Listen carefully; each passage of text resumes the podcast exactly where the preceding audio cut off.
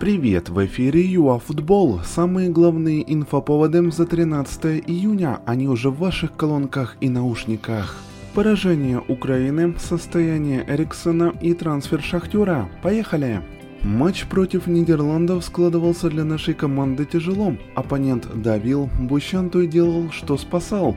Да, в первом тайме без голов, зато во втором их было пять. Вейналдум и Вегарст – это 2-0, Ярмоленко и Ремчук – это 2-2 и Дюмфрис – 3-2. Увы, Украина не удержала паритет. Также Австрия обыграла Северную Македонию. На гол Лейнера ответил Пандев, но дальше Грегорич и Арнаутович добили соперника 3-1.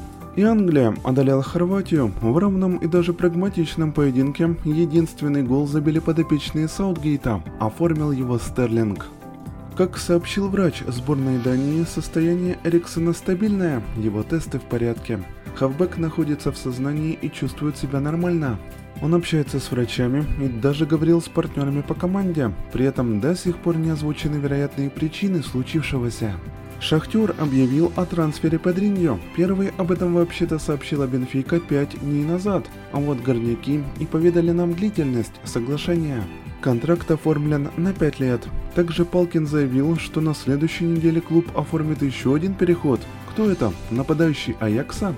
В ночь на понедельник прошли два матча в Кубке Южной Америки. Бразилия не оставила шанса в Венесуэле, забив три сухих мяча. Отличились Маркиниус, Неймар и Габриэл Барбоза.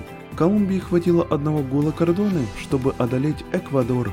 Также отметим, что в ночь на вторник играют Аргентина, Чили и Парагвай, Боливия.